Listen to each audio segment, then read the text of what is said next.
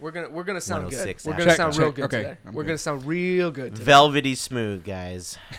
Delicious. All right. How do we how do we sound? Are we good? Awful, terrible, doesn't matter. No, I'm just kidding. Is, is Amy good? Amy Well, it was something? it was nice nice knowing you. We'll see you next week. it's been great. I love it. I love it. It's yeah. been- All right, so I think Yes, we're good You to guys go. are you you guys No, are no, no, coming in good. You no, guys no, are coming you, in you guys are fine. Sorry, I'm totally kidding. You got some you got some salt in you today, I Matt. do, You're a little bit just- salty today. I, you know, I watched um Shield this morning, Agents of Shield. and I just- also watch Agents of Shield this morning. and I just, man, just, ah, just save it for the show. Save it for the show. Save it for the show. Save for the show. Put it in your Okay. pocket. Save we- it for a rainy day. You guys ready? That one song about sunshine. What? The Geek Speak Podcast Network proudly presents Scene and Nerd. Viewer discretion is advised. Please make a note of it. Movies, TV, Blu-rays. Well, if you're somehow consuming it on a screen with your eyes, then you'll hear it on Scene and Nerd. Here are the hosts of Scene and Nerd, Pacing Pete and Matt. With a little help from Casey Franco. What the heck was that? The guys are already messing around over here. The hand motions just got a little bit too vigorous. I got into it a little bit too much. I may have elbowed Matt in the side of the head. Might have. It's it's also we're both running off of some some some liquid uh, energy going on right now. That that. Twelve ounce of fun right now. How did the how did the cashier lady at the corner store look at you again? she looked at me very concerned for my health. I think she thinks that we have a problem. She said, "She said, oh, you're buying two cans of Red Bull today." and, I'm- but you, at least you covered it up, right? and I was just like, "Yeah, it's one of those days." no, you're like, no, no, Oh, this one's for a friend. I swear. And then I followed up with with a raised eyebrow. She she gave me a raised eyebrow. I said, "Oh yeah, it's for actually for my friend. Not both are not for me. I don't want to yeah, sure. uh, okay. pass out in heart And she's attack." like, uh huh. Sure, friend. Air quotes and everything, I should friend. have slipped you a business card to a help helping group. Oh, okay. Well, that was a good way to start the show. Welcome to Scene and Nerd.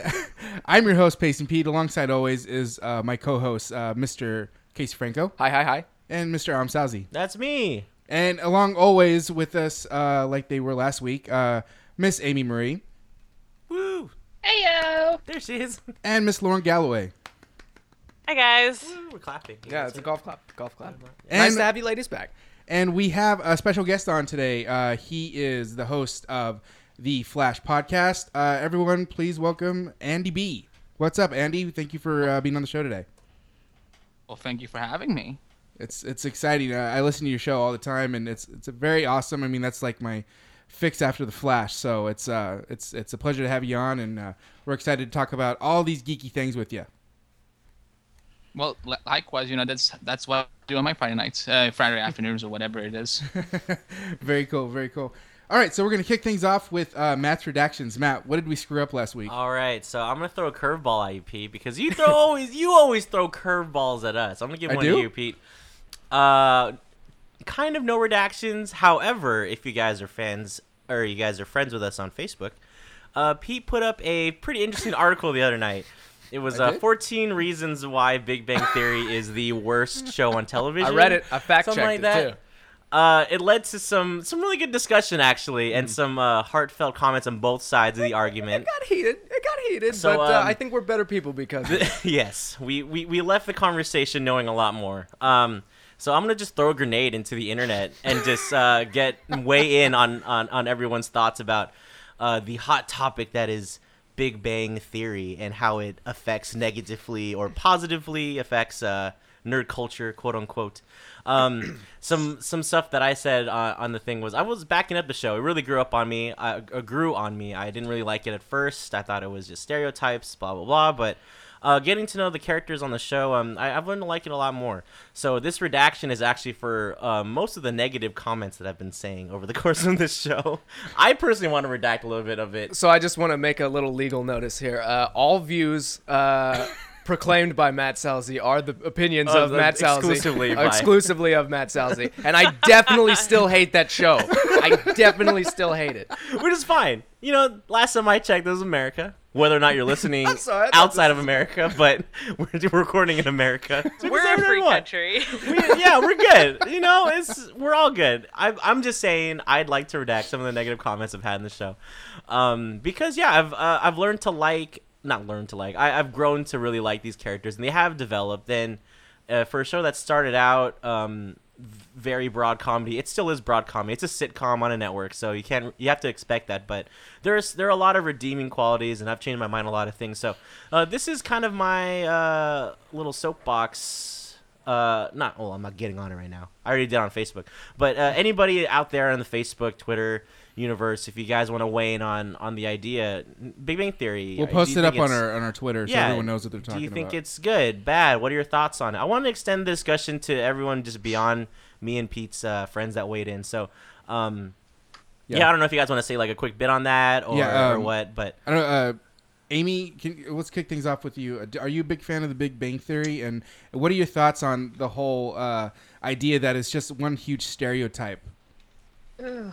This is an interesting conversation because I actually don't really have a whole lot of opinion on it. Um, I tend to, I like The Big Bang Theory. I watch it. There was a period of time where I watched it like pretty compulsively. Like I would watch it every week, and I feel like that was like season three or four, and they're on what like seven now. I think eight yeah Um, so they're getting yeah, something like that. Um, for me, it's just a fun show to watch when it pops on television with my family. Um, at home, we're all nerds, so for us, it's kind of fun to watch that because there's different generations of nerds in my family. So some jokes I get, some jokes my mom gets. Um, I enjoy when they bring up the Star Trek stuff. So and you know, I have a little. Well, oh gosh, he's now 16 and a half. Oh wow, my little no. I think my little brother's 17. I was gonna say 13 initially, and now You're I being recorded so right now, Amy. I might cry. oh man. Um. Anyway, uh, you know, so it's really fun because all the people in my family can watch it. Uh, it definitely plays up the stereotypes. I've never had an issue with it. I find it funny. Um, there are some times where I was like, okay, this is a little much, but I don't mind it. I've never minded it. There are some episodes that are not funny, and you watch it and you go, mm, no, that that really actually wasn't that funny at all. Um, most of the time, if it relates to dirty jokes, I'm not a fan of that kind of potty humor. So anytime they have those kind of things coming on, um, I'm not a big fan of it. But sometimes they're really they're really entertaining episodes, and I definitely I enjoy watching the characters. I think Sheldon is fascinating. I think Amy is a great addition to the to the show. Um, I think Penny has been bothering me a little bit recently, but other than that, I mean, I don't I don't really have a preference either way. I'm not going to die if it's canceled, but I'm certainly going to be bummed that I don't see it. But like, I'll just watch reruns when it's on syndication in between, you know, episodes of whatever we're watching at my house. It's not a big deal for me. So that's my that's my nonchalant, not really having a position position. Okay, uh, Lauren. Um, yeah, I, I feel the same way Amy does. I enjoy watching it when it's on. My parents and I absolutely love it. We love watching them try to buy Comic Con tickets. We love seeing people like James Earl Jones Yes. guest star on the show, but it's not something that I have to watch every week. And in terms of stereotyping, it's it's such an interesting way to look at a show because someone could look at that show and say, "Wow, there's actually representation for my community on television. There are actual like intelligent, smart people who go to Comic-Cons and own lightsabers and have Han Solo statues, you know, in their living room. You know, like those are the type of things that that we all have in our lives that you never get to see on television. You know, usually when shows bring up nerd culture, they're making fun of it. Like, oh, you went to that comic thing, you know? And so I think The Big Bang Theory does a really good job of make, making nerd culture acceptable. Do they hit the mark every time? Not necessarily, but I don't think I don't think Mark, what's his name, Mark Sandrowski, I don't think he's ever approached the show as trying to make fun of it. I think he's always tried to show it in a realistic light, and I I think it's I think it's pretty fun. It's not my favorite show, but I think it's one of the only shows that actually gives nerd culture like some credit. I'd like to change my answer to what Lauren just said. that was a lot more coherent than what I just said. I say well articulated and like pretty much hit all the points that, Yeah. that I said on, on Facebook. It's it, it's more of a celebration of it, and there's no ill feeling. It's not poking fun. I feel like it's just kind of like a lot of the times where people are like, like when Penny in the first couple of seasons are like, oh, like what's Comic Con, and they go, you know, like for us that's a big deal for you know someone Yeah. to not know what that is because we're in that we're in that you know culture, we're in that universe. So like, um, I think it's it's fun just whenever they they mention something like that, and they're saying like, yeah, it's just it's a normal thing that we are all just really interested about as like anything else someone else is interested about so i think that's one of the things that i really enjoy about the show and and and stuff like that so um haters gonna hate hate hate Uh, Andy, do you do you happen to have a, Just- an opinion on the, the topic of I'm stereotypes? You and, right get uh, now. such a So dis- Big Bang disapproving Theory? look from me just now. I uh I am a huge fan of the show. I I remember I didn't watch the first two three seasons, but I remember like one night I you know just caught it on TV and I was like, hey wait, it's a show about nerds. Okay, I may need to pay some attention now because um it just looked like something different from what I'd seen before. So I caught up on all the previous three seasons and I like it a lot. One of the things I really enjoy about the show is how how they're able to not you know overdo the whole geekdom like they're kind of making it known as you know it's a cat it's a, it's a thing now it's a it's you know it's not they're not trying to be like oh my god geek power you know they're not trying to poke fun at it and so on. they're just trying to make it you know like sexuality for example it's a thing now you know you're either straight or you're gay or you're bisexual or lesbian or you know you're a geek for example whatnot so they're making it very casual and i like that although i will admit that some of the um, latest season has been a little bit not so good for me. Uh, I will say that um, the, the addition of Amy was a great addition because I love that character a lot. Um, Raj is the one thing I've had a lot of problems with throughout the whole series because I don't think they know really what to do with him because it feels very forced some some of the times because it's like okay we get it. He can't talk to girls without being drunk or at least it used to be like that. So um, I, I'm a huge fan of it. You know I don't know I won't say that I watch it live every Thursday. Sometimes you know either I'm in bed or you know just reading comics or doing other things or I I'm like okay yeah I, I can waste eh, not waste but I can spend 30 waste wow I can spend 30 minutes watching it Okay, that's cool. It- You know, this whole thing started with, like I said, Matt. Matt said I posted something on. It was my own personal Facebook, and I didn't. I- Basically, I just want to say, like, what I put in there was I agree with some of it, but I don't agree with all of it. Yeah. And part of that just came from my own thing where uh, I was at work, and this guy I know who who doesn't really talk about like nerd and geek culture just happened to be scumbag. say how he um, how he uh, watches The Big Bang Theory and he's a big fan of it. And so I was like, okay, cool. So one day I told him I was like, oh yeah, I took my daughter to this comic book convention thing, and so his first reaction to it was. You're not going to turn her into that, are you? And I was like, what? And I just kind of walked away because I didn't want to deal with it. Uh, and so that kind of bugged me because, okay, so you're watching it and that's the idea. That's what you're getting from the show.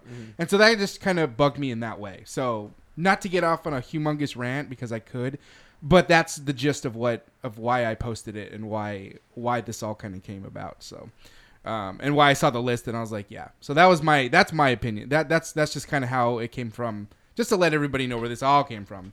So yeah, that's just my thoughts. So there there is one thing that I, I can agree with you about is that like they it's not that they stereotype nerd culture but they stereotype nerds themselves and that's probably what you guys are trying to put your finger on that you have a problem with. Well, what because like not everybody who goes to comic-con and watches star wars like He's a is is like almost as idiotic as some of those characters can be sometimes you know? Like you can be a very normal person you can watch football and be married and have a girlfriend like there there are a lot of stereotypes on that show which is true. That's that's very true. I mean, I I'm not at all in the science field. I mean, I'm, an animal science major, but that's the veterinary industry. It's it's kind of different. I mean, I guess that's medical, but I'm not like a theoretical physicist. I'm not an astronaut. Um, I would like to think that I'm a generally sociable person and not socially inept. um, so Lauren's got a really good point they're they're trying to do nerd culture, but they are definitely stereotyping nerds as only being the ones who have six PhDs and um, social ineptitudes.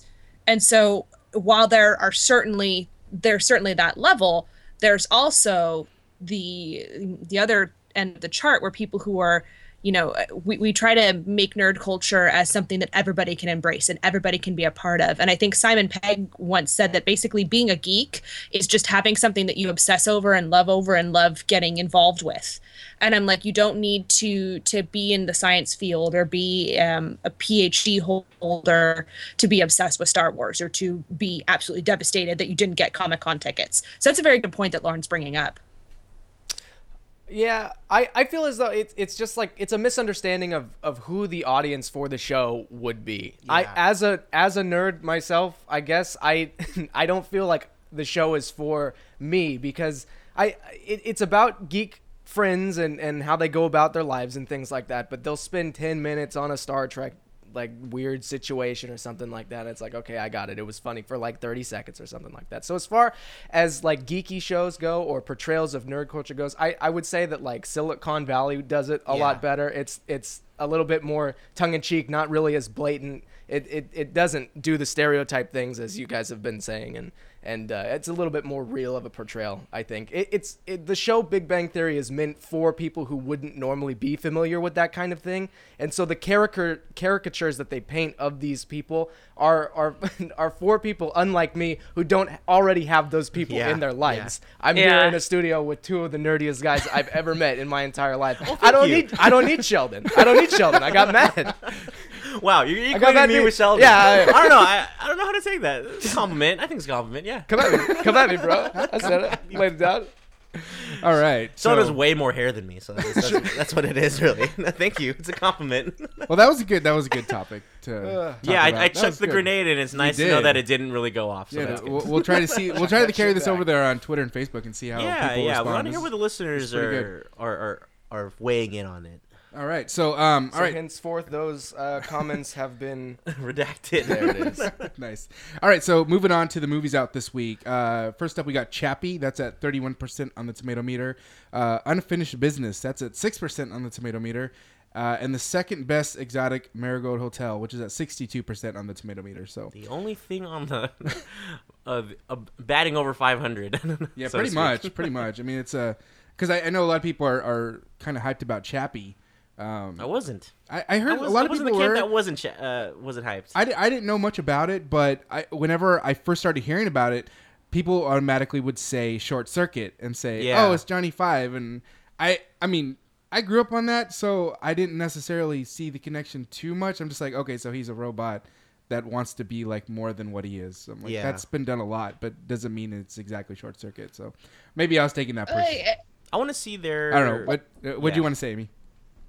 Oh no, I was just gonna say I feel like they keep doing this. They keep doing iRobot. They keep doing data. Yeah. They keep doing the intelligent intelligent. I want someone to come up with something different. I want someone to come up with an artificial intelligence story that is is different. Um actually I mean I guess Her, I guess her. uh, Phoenix is we about could throw Ultron into this. Yeah, Um, yeah. So here's here's here's the challenge. If Avengers can make artificial intelligence different, I will be satisfied. But if it's it, it, it will frustrate me if it's just another movie about an artificial intelligence wanting to be more human. But I think what's what's going to be fascinating about Ultron is that ultimately he's the anti-human. He's opposite of humanity. So that's that's going to be interesting. I like seeing an an altern or um, an artificial intelligence who wants to be evil, but like Chappie, I saw it and I'm like, eh, it's been done. Yeah, I'm not really interested. Yeah, very good. think Plus the someone like name's weird. Yeah, I think with someone like Joss Whedon, I think that you will get something new with with Ultron because, you know, even though he's basing it on characters that are already established in the comics, he always puts a little spin on it whenever it's someone new and and whatnot. So I'm sure that you know, and also you have James Spader doing the voice. So I don't think it's mm-hmm. going to be the stereotypical thing. I do think that we, what we, one thing we've already seen that is a little bit typical about an AI, you know, taking over, you know, trying to take over the world and stuff like is that he has he has an army. In all those Yeah. trailers, I'm like, like how does he have e- like how many months are going by in this film for for him to have all these armies? I'm like, He's It's like- recruiting on Craigslist. yes, he. Could you? Do you have imagine delusions of grandeur? Come join my Ultron army. Oh, you know what? I'm gonna do that. I'm gonna make a fake Craigslist post for. I'm gonna do it. I'm gonna make a satire post. Okay, it'll be up. I'll make it at some point here. Oh, we It's gonna got happen. we got to Sa- see that. That's safe good. neighborhood can bring a friend if you want for safety. nice. Oh boy! So th- so those are the movies coming out this week, uh, and then uh, on Blu-ray. Um, I was looking at the list. The only every, okay, let me just put it this way: everything there was one movie at fifty percent on the tomato meter. Everything else was like below thirty. So Yikes. the only one I, I brought up was Foxcatcher because you know it was nominated for an Oscar Yeah. and everything. And I actually did watch that. Um, it's definitely one What of was the that about again? it's with Steve Carell, Channing Tatum, and Mark Ruffalo, and and and I can say that uh, they completely make you forget who they are because they're so good in their characters, and it's basically about You're this. saying that about Channing Tatum. I right? am, and- and- wow. yeah, yeah. Okay. But he's getting better. he he's is getting better. he is getting better, and and and this movie certainly shows that. Um, but it, just to just to quickly tell you guys what it's about. Um, Steve Carell plays this uh, kind of loner uh, introvert who has a lot of money, comes from a family, I mean, generations of wealth, and he recruits Channing Tatum to, uh, you know, well, he wants to basically back him to be in the like wrestling like world championships. Okay. And this is based on a true story. And basically, basically, what happens is it gets it gets really really twisted. And Steve Carell's character is really really bizarre. Uh, and I I'm having a hard time really putting it to words because I really have a hard. It's it's it's hard to understand this actually all happened. Um, I don't know. Are you guys all planning to watch this? I don't want to spoil anything. Oh yeah, that sounds interesting. What kind of wrestling are we talking about though? Are we like no, no, Macho like Man like Randy uh, Savage like, like wrestling no, or like no, like you know, like uh, prof- like you know, like not professional, Professional wrestling. like on the like on the mat wrestling. on the Yeah. mat wrestling. That's right. Greco-Roman wrestling. Yeah, so it's it's. Although uh, that is a different category, I heard. But anyway, so yeah. I don't It's know. I not- don't want to spoil it for it's not anybody. WWE but- wrestling. No, it's not. Okay. Um, but it's just the only thing- way I can sum it up is it's really twisted. It's really weird. It's very dark. tends to Um, be a but what drives these days. What, yeah, what drives the movie is is the performances of all three guys. Cool. Tatum, uh, Carell, and and Ruffalo. They're If- all really amazing in the movie. If Pete puts a stamp of approval on a Channing Tatum performance, I'm gonna have to see it. That sounds ridiculous. Yeah, it's uh, it's bizarre. If you guys feel like checking it out, um, Watch a little Channing I wouldn't Tatum. say I highly Some- recommend it, but some it's worth a good watch one Does time. he take his shirt off? Well, he's a wrestler, so you, you kind of Talking about Steve Carell. well, Well, well played, well played. you still haven't answered my question. That's fine. That is fine. for other jokes, you can We'll follow him at Via Blast or Man, follow him now- on Instagram. man, other people are promoting. Oh my gosh. Okay, that That's was a good one. Yeah. Man. On that Yeah. note, Casey, take it away with uh, your rundown. It's time for my entertainment. What? What the fuck ever? All right, here we go. Whatever. All right, first news, big news. Harrison Ford was flying an airplane on Thursday and crash landed on a golf course in Venice, California. He is in the hospital in critical No. condition, but his son has tweeted out that he is doing much better. He has a few lacerations, but he is doing okay. Just confirming Harrison Ford is indeed still a total and complete badass, even at his ripe old age. It's awesome. He is so fucking cool. He fell from the sky onto a golf course, and he's just he's like brushing it off. He's gonna chilling. be he's gonna be okay. I'm sure he'll be okay. He could he could have to film have a, a a Han license? Solo scene tomorrow, and he'd be cool to do it. yeah, basically. he he has a pilot's license. Apparently, he so flies much. a lot. like he say. flies helicopters. He flies old planes. The plane that he was flying was like a relic from World War II. Oh, it's a, Oh, yeah, it was man, this man. little yeah, it's like a two-seater. one person. Yeah. Yeah. That is Appa- crazy. Apparently, someone like watched him land the plane and said it was incredible how much control he had as he was Wow. landing. Because like something went wrong during takeoff, and so he had to just like set her down somewhere, and so he like picked the golf course and like managed to land somewhat safely. cool under pressure. Yeah. Nice. It's gnarly. Yeah, Safe to very say, gnarly. Safe to say that is not the ship that made the Kessel run in a few parsecs. That is In- not the. in That's not the one. parsecs. That was something different. I saw if you had that a better joke ship, you so would've been many okay. times yesterday. I will say though, I saw the best tweet though last night. It's somebody said uh, the internet. Uh, we love you, Harrison, and he said uh, Harrison Ford. I said I know. I thought that was great. Wait, did he really? Oh, no, man. no, no. I mean, somebody just made that up, but I thought that was Ah. just perfect, perfect tweet of the night. I was like doing homework in a cafe when I read about this, and I got the little beep on my phone. It's like Harrison Ford in plane crash. And I was like, no, and I like slid all the papers off my desk. I'm like, you just took Nimoy. You can't take Ford too. No. I know. I said I said That's similar what I things was I had like. yesterday too. I said I, I said I said their universe. We just lost an, one icon last week. I, we, I don't think any of us is, re- is ready to lose another not one. ready. So just get well, Well, or whatever. uh, apparently, he wasn't ready to go either. So he he'll he'll he's expected to make a full recovery. We're very, we're all very happy about that. You know what? I think Harrison Ford is probably the only person on this goddamn planet that could probably tell Death, "I'm not ready. Go back home." That's like, hey man, time to go. And Harrison Harrison Ford's like, nah, nah, bruh. He's like, nah, don't get cocky. He's, he's gonna be like, you really want to know who shot first? You're on a roll, Casey. Have you Damn. guys, man. Have you guys seen the memes that are going around today? It's like like pictures of Harrison Ford's crash, and people have photoshopped the Millennium Falcon like on the golf course. oh my god, that's hilarious. That is awesome. I get Oh it. I no, get the it. best one I saw was one picture was the Millennium Falcon in the golf course, and then instead of um, what's his name? Instead of Harrison on the stretcher, it was Han in the carbonite. Oh my god. oh, Oh, that's- internet is so clever. All right, what you got next, great. Case? All right. So speaking of man candy, um, Me? Leo DiCaprio, uh, Leonardo DiCaprio, has partnered with Netflix to do a series of documentaries, uh, following suit with the likes of uh, Patrick Stewart and Morgan Freeman. And it's kind of the cool thing for actors like who are in the good public eye to just kind of do documentaries these days. Maybe he's trying to use this route to get an Oscar finally. Yeah, I was gonna say, is this a documentary about him, like his struggles about not getting an Oscar? Oh my god! You know what they're gonna do? He's gonna do, do his own version of Birdman, but it's gonna be about a man. Just think, think about it. for a And second. here, and here we see the wild DiCaprio. You go. No, you're good. the Oscar drought has been rough on the DiCaprios. directed by Christopher Nolan, the most realistic documentary ever. Oh, it's gonna.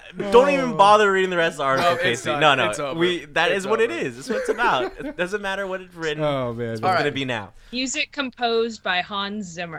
Oh man, it's so epic. Super epic. Like, can you just Uh, imagine him like he walks onto a street and there's like a slow pan and you hear like super epic music and then like Batman comes in and then he sweeps away and he's like carrying Leo Leo's uh, Oscar and Batman's like ha ha and just kind Aw. of And the film sorry, was written, spiraling. and the film, the film will be written by Stephen Amell and Michael Bay. Michael Bay's gonna write. Wow. That's pretty You good. will have lots of bo- you will have lots of explosions Mm-hmm. and big boobs and uh, sincerely all over the place. Uh, Nice. And this is a Directed documentary. by uh, uh, J.J. Abrams. No, we my saw. Lens God. Have flares 'em all. everywhere. Girl, Have 'em we already all. said- Directed we by already said five Nolan. directors. All right. With a special cameo by Stan Lee for some reason. Why not? All right. Uh, let's see. So next we got uh, that new Vince Vaughn movie. What's it called? Unfinished Business. I don't know how good it's gonna be, but they're they're doing an interesting marketing campaign. Uh, the cast, I know that Dave Franco's in it, Vince Vaughn's in it. They did a series of stock images. I don't know if anyone has ever worked with like corporate imaging or anything like that, but you use a lot of like Getty's photos and things like that. It's just really generic, like business people in suits and ties smiling Yeah. with like really overlit photos and things like that. The entire cast from Unfinished Business did a series of stock photos, That and they are actually available for use in in company business meetings and things like that. So if you uh, if you're looking for some uh, some vector graphics for your fucking pie charts and shit, Vince Vaughn's got your back. nice. All right, next up. Uh, sadly, uh, I got two two stories actually. First of all, sad news. Uh, X Files might be leaving Netflix very soon, and there was a big campaign. There was a big campaign like, "Hey, tweet at Netflix, tell them not to leave X Files." So okay, so it's very sad. We hope that they don't leave X Files. All right. So second second piece of news. Uh, Netflix has confirmed that X Files is not leaving Netflix, so you don't have to worry about that. Wow. So still tweet at Netflix and tell them not to get rid of X Files. I was mid tweet, but I will send it anyway. nice. And that's gonna do it for my entertainment. Whoa! What the fuck ever. It doesn't matter. It doesn't matter what the segment's called. It's like pillows on my ears. It was nice. It was nice. the whisper, yeah. All right, so keeping with the with the theme, we're gonna do really quickly the comic book uh, do a cl- uh, comic book movie rundown news. Uh, everybody, in one word, Hey, uh, starting with you, Andy. What did you think of the Avengers trailer?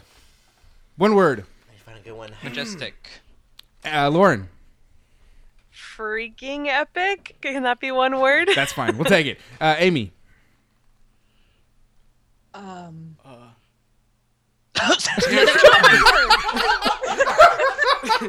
Um, the spot here. Um. Uh, uh, I don't remember it. I only watched it once intentionally. I remember the super epic like comic book but you watched it 50 times. part, so that was pretty cool. Um, Oh, I know. I know. My word Uh-huh. is Spader. Oh, Oh, very nice. nice. I like That's a that. one. Good I like choice. that. Oh, all right. My word is uh, my word is cupcake. it makes so much more sense if you let me say more than one fucking word, but that's okay. All you get is cupcake. That's fine. I'm gonna go with uh who? In reference to who the hell is that guy at the end of the trailer? And then we researched him, Yeah. and now I feel a lot smarter. did a lot of mad googling. That's Vision, The, that is the, the the vision. vision. Oh, ball. my word should have been Vision, not who. But I thought it was. know. I went thought it was gonna be. I, my. I thought it was data from from next gen. I don't know why mean- I thought that. I was like, look at his eyes. It has to be data. You mean data? I was gonna say. I was Da- gonna say. Data. Data? That's a data. Data. Say it, Casey. Data. Geordi La Forge. Good. and Casey Franco with the save. Oh man, that was good. Uh, my word would be uh, spectacular. So yeah, Alright. I think we all we all pretty much love the So all positive. all positive. Because cupcakes are positive too. Um, I just realized you missed the uh, John Luck Picard option. John Luck Luck Picard. Oh, oh my gosh, we're gonna come up with so many names. Oh man. All right, so uh, real quickly, Iron Man actor Farhan Tahir. I hope I'm saying that right. Uh, he's joining Supergirl as the commander. So a little bit of casting news for Supergirl right there. Um, and then I found something really interesting. My mic is all jacked up here. Um, in uh, one of the plot sym- synopsis for Arrow coming up, uh, Diggle ties the knot. I'm just gonna leave it at that. What like he? or Navy, dig or Navy dig training? to his he- friends. Did you guys not know this? Did you not see like the thousands of pictures that came out from the wedding and the like video that Stephen Amell took at the wedding I'm just looking at these now. I, with Brandon Routh?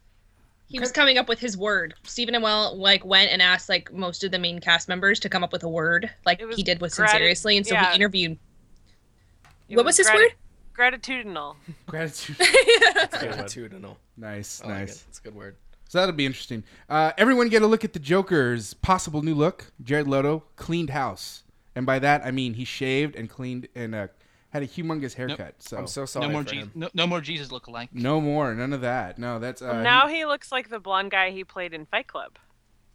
Yeah, that's he does. true. He What? totally first does. rule. First rule of Fight Club.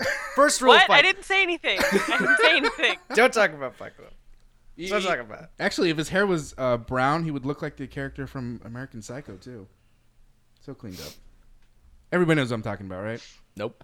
Oh my. Christian Bale's character with the slick back hair. Yeah. Yeah. Um. Okay, so that's it for now. That's for that's it for this week. I want to jump into TV talk. Let's jump Lots on in. TV. Let's jump into TV talk. Push that button. Everyone, hold your breaths because this definitely won't take a long time. Queuing up the intro to TV talk. Crank that. Put the remote down, put the earbuds in, sit back, listen. The boys will catch you up on what's happening on TV. Warning, there might be spoilers ahead. TV Talk on Cine Nerd. All right, let's jump into TV talk this week. And first, we're going to start off with Gotham. Uh, there was uh, quite a few things going on this week. We had uh, Fish hanging out with Doll. How do I say it? Doll Maka? Dolph Is Lundgren. Something like that. Doll- I- which sounds an awful lot like Dollmaker. Dollmaker, yeah, I thought that was very interesting. Uh, you know, you got um, Alfred still in the hospital uh, from being stabbed from the in the previous episode. Uh, let's see what else. Hmm? I said Alfie. Oh, sorry.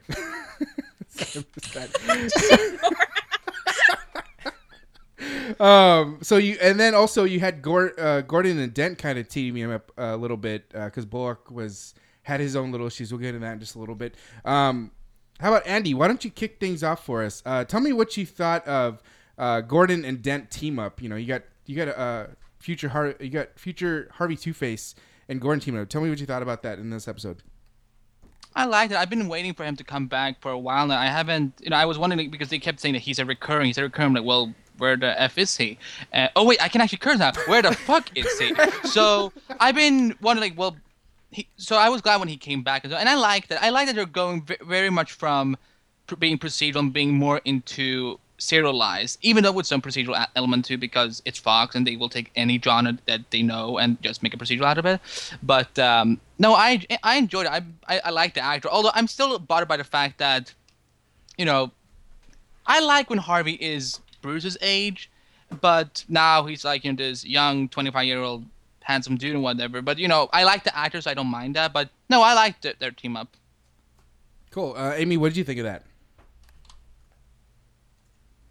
Yeah, same thing for me. I really enjoyed seeing seeing uh, Dent back. I was really looking forward to him coming back. I liked seeing the team up. Um, it's nice for me to see to see Gordon with somebody who's kind of on the same playing field as him as far as his morals and ethics go. Uh, uh oh shoot, what's his partner's name? Bullock. Harvey. Bullock. No. Bullock, thank you.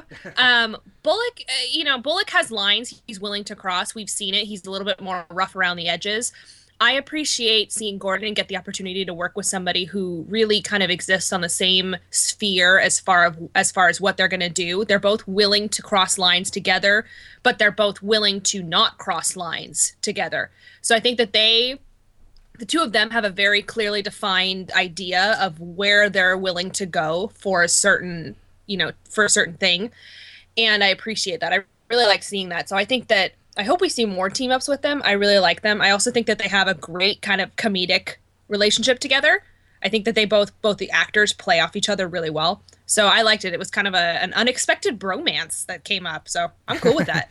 yeah, it really wasn't expected. Now, now uh, staying with with Gordon, um, what did you guys think? Uh, Amy, I'll start with you. What did you think of him going to Penguin for help? I mean, this is something he he he did once, and then he regretted it, and and he you know, at that time, it seemed like he would never go back to Penguin again because he saw what would be the end result. Uh, what did you think of him kind of, you know, being forced into that position?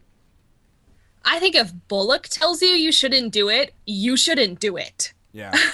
so Bullock was very adamantly no, don't go to Penguin. Don't give Cobble anything. And of course, he did.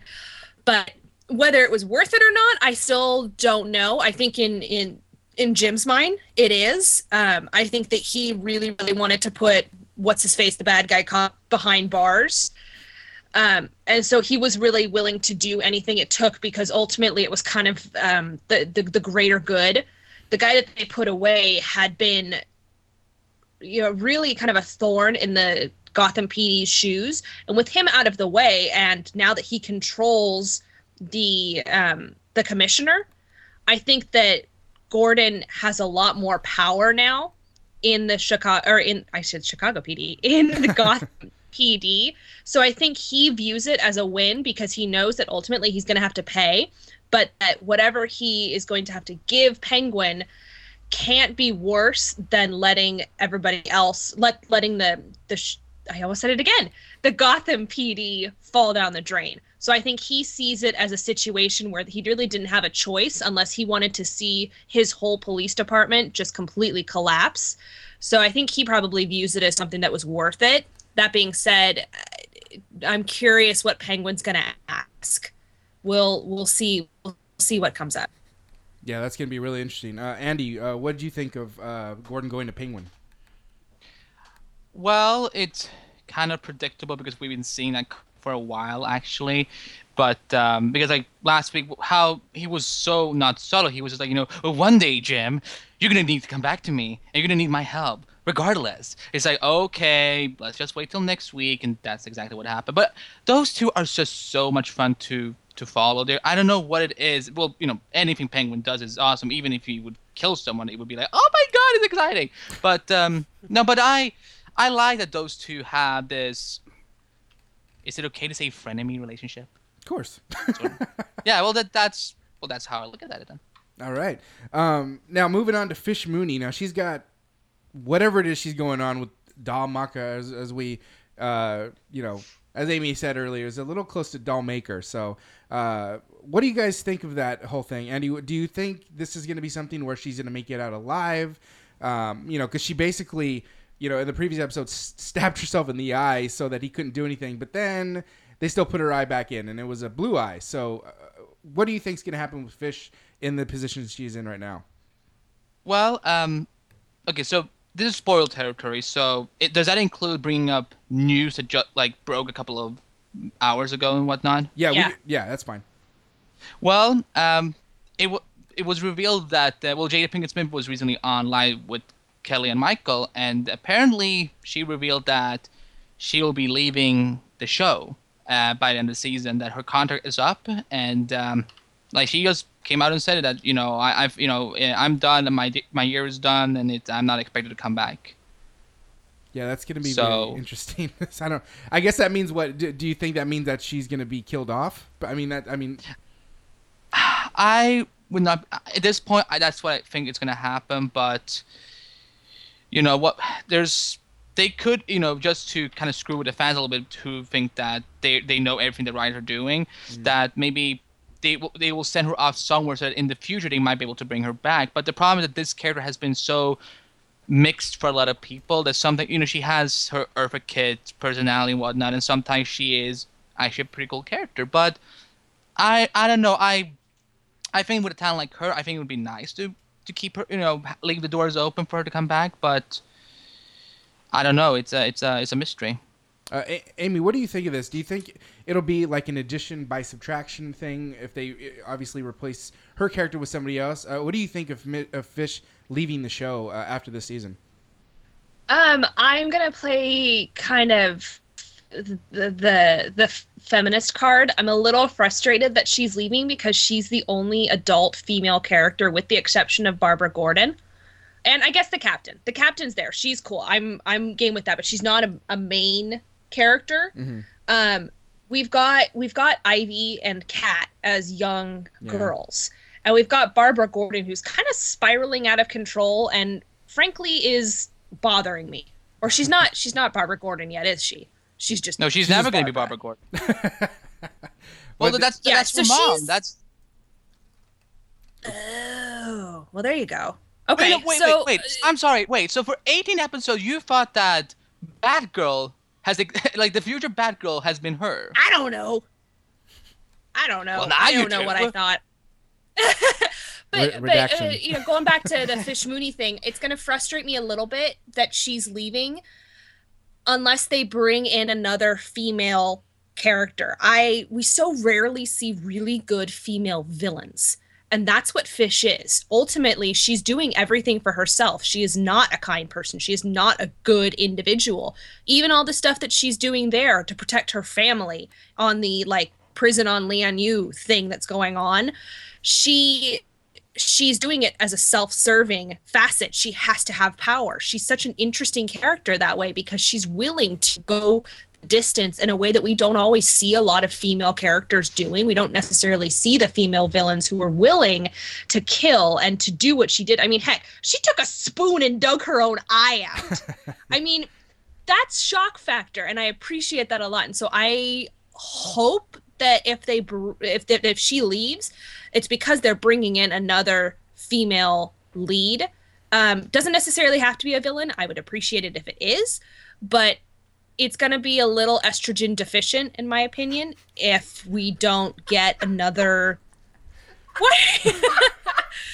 it is.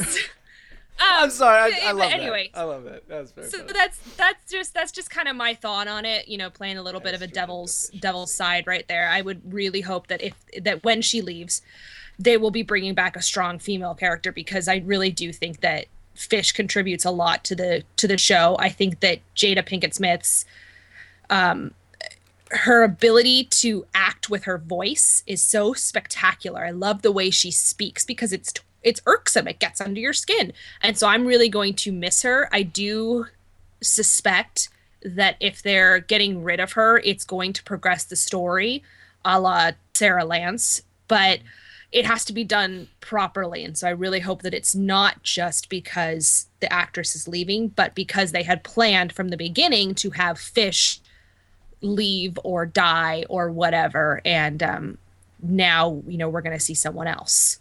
Well, that- as a side note, is equally powerful. sorry, I didn't mean to interrupt you, but you know, as a side note, you know, she well, the thing that I remember from last year, early on, when after she got cast, was that she even mentioned on her Facebook page that she had, you know, I'm so proud to have signed on for a year with this amazing cast and whatnot. So she's been hinting since day one that this could be someone that we might see exit at some point, and so I wasn't too surprised about the announcement and whatnot. But I do think that. I feel like there there should be more things they can do with her, especially since, since she's Jada Pinkett Smith. So That's a good point. Um, I, I did want to end the Gotham talk real quickly on this, and that was with Nygma's character. Uh, so with uh, Nygma's character, I feel like we're being teased that uh, he's hitting a breaking point. You know, he he's he gets tons of crap at at work from you know he doesn't get any respect really. Uh, he- the girl he's crushing on at work uh, is off with some other guy. You can see how heartbroken he was when he attempted to ask her out, and she was like, "Oh, I'm dating this guy." Uh, so, do you think he's more likely to go villain and become Riddler sooner or later? I'm hoping it's sooner. I really hope it's sooner. Um, I think he's. Uh, I think we've been building up to it, and it's getting to the point where I'm a little bit like, okay, so when is he going to break?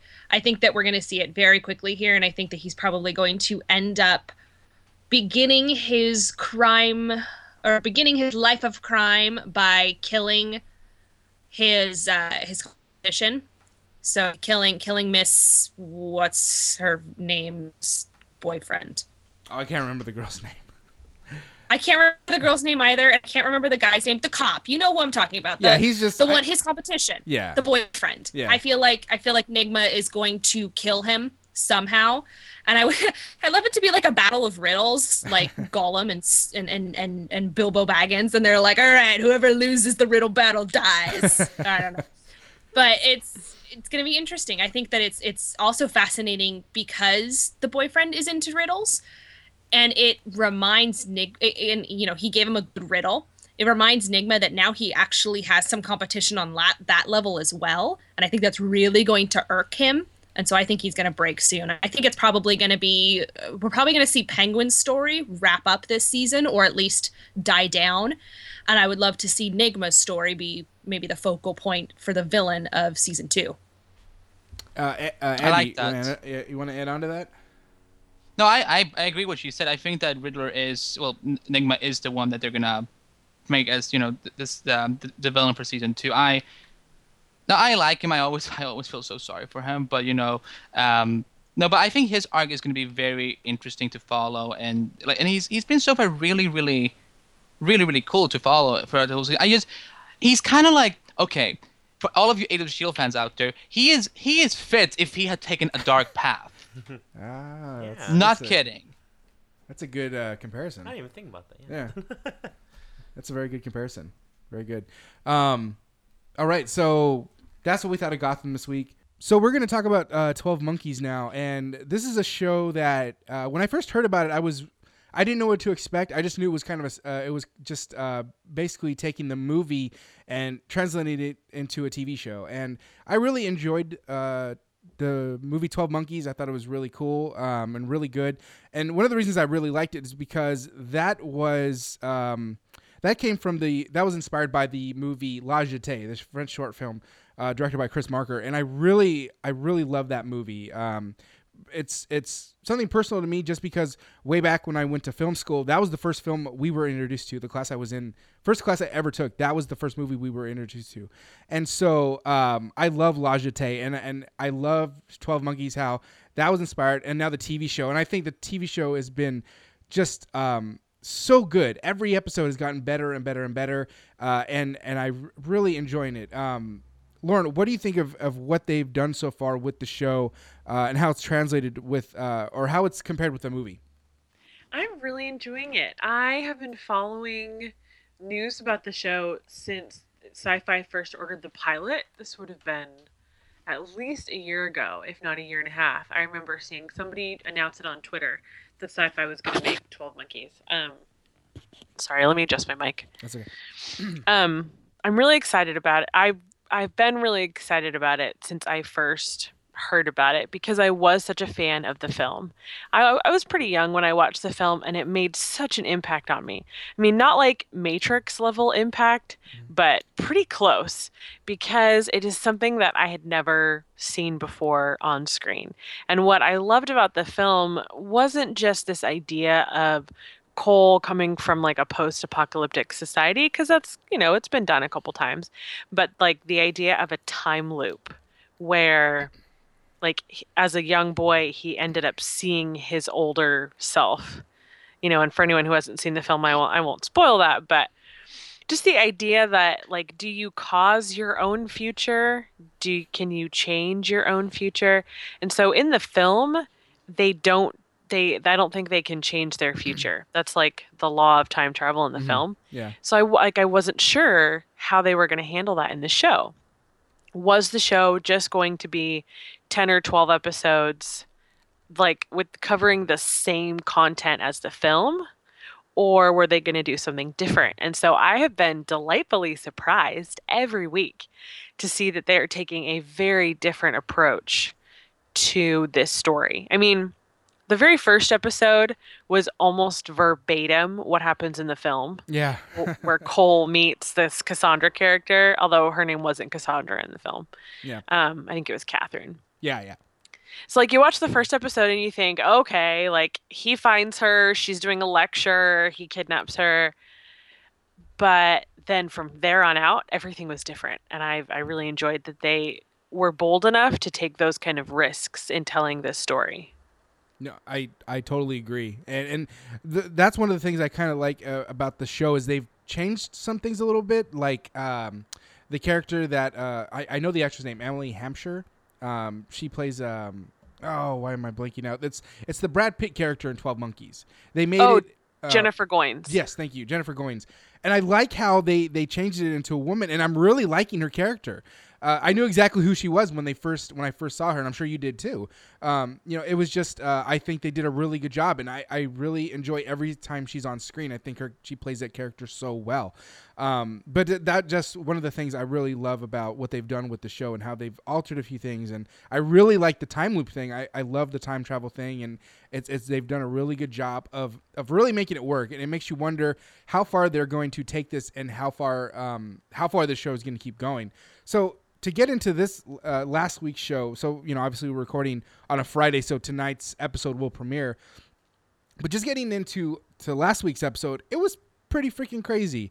Uh, you had uh, Cole at the end. I mean, spoiler alert! Alert. Hopefully you've watched it already.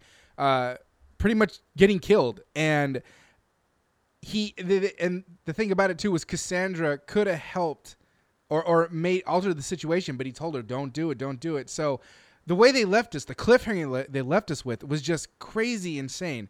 Um, Lauren, what did you think about that? that episode was in my opinion the best episode so far in terms of character development and emotional storytelling. It's so funny you know you, you never know how much you're going to get attached to a character when you're watching a show. And i feel very attached to these characters at this point. Um, i think last week was episode 7 six or seven.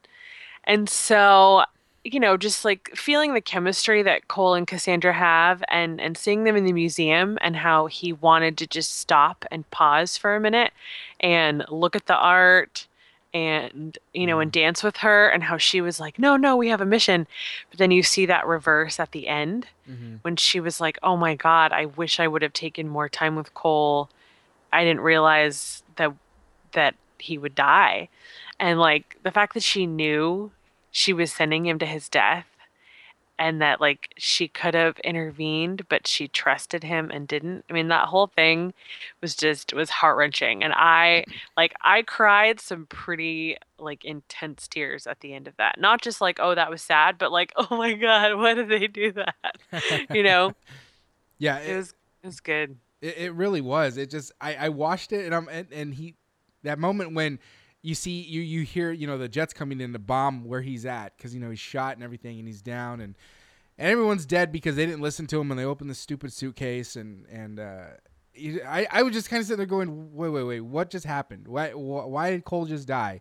And then I forget, you know, he's got the loop thing, and, and then he goes back, and then you know it goes back. Was it like a week later? And and he's sitting there eating, and I and I, you know, it's, like you said, like she wished she had done a few things differently, and you know she's sitting there like feeding him like crazy, and he's like, "What's the occasion?" You know, and and oh man, that was just so that was like that was really emotional. And it's like you said, like you've gotten attached to these characters, and and you have, and, and I really have too, and and and that's really such a credit to how they've developed the characters throughout the show and how they've just grown in this small arc. Like, just I, I think it's been done so well. You know, they, and I, I really like that.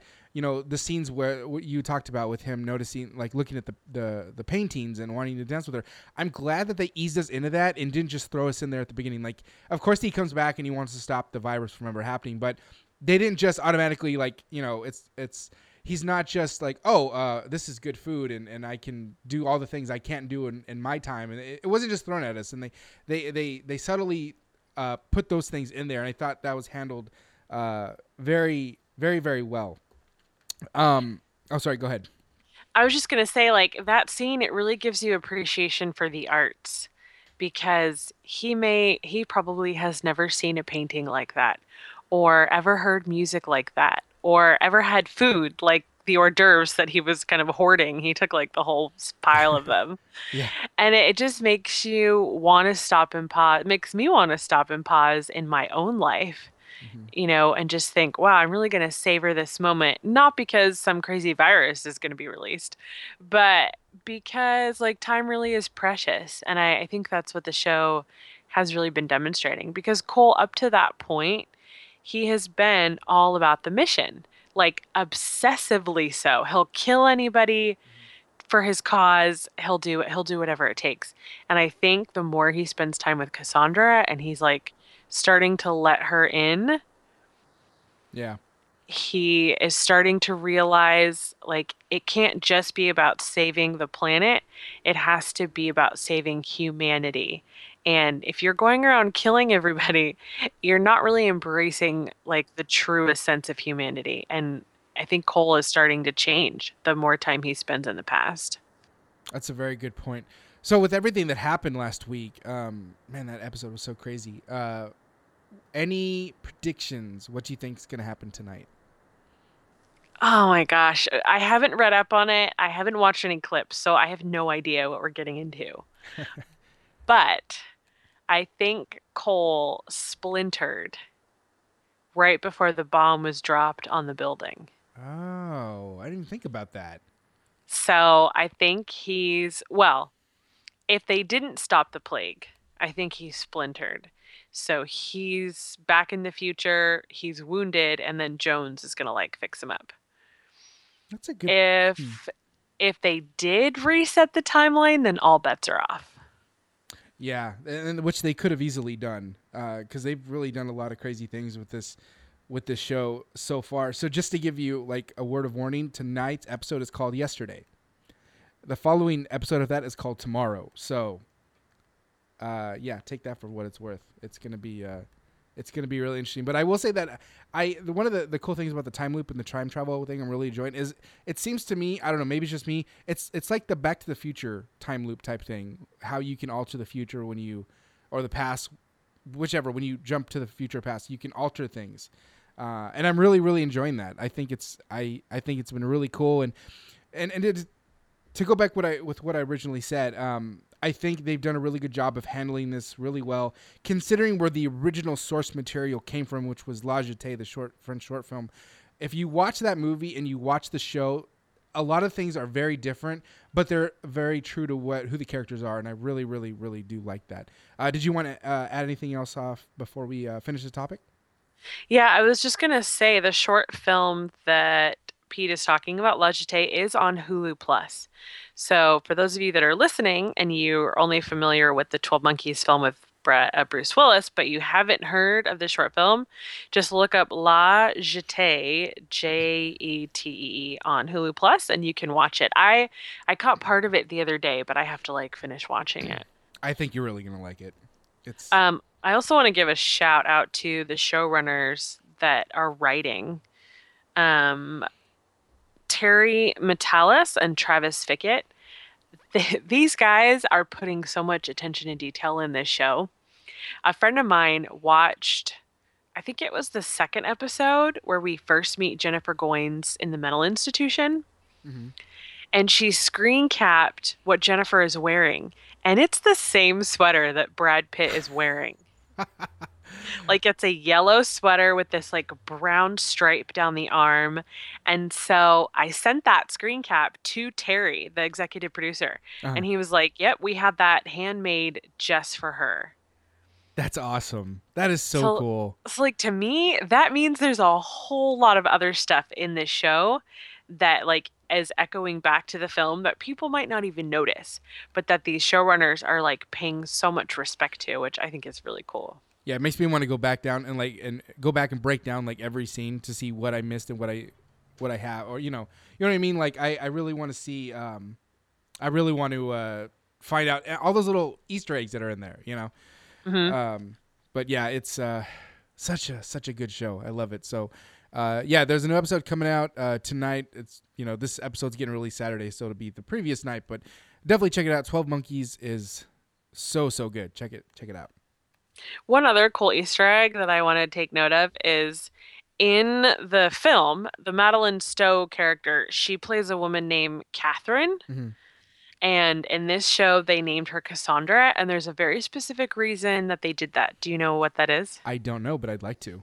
Okay, so I rewatched the 12 Monkeys movie a couple weeks ago, and in Madeline Stowe's lecture, she is talking about something called the Cassandra complex, which in Greek mythology was I don't know if she was like a goddess or she was a person, but she had the gift of prophecy. And hmm. so, like, this woman in Greek mythology, she would prophesy, she would like forth tell things that were going to happen in the future. But like, no one would believe her.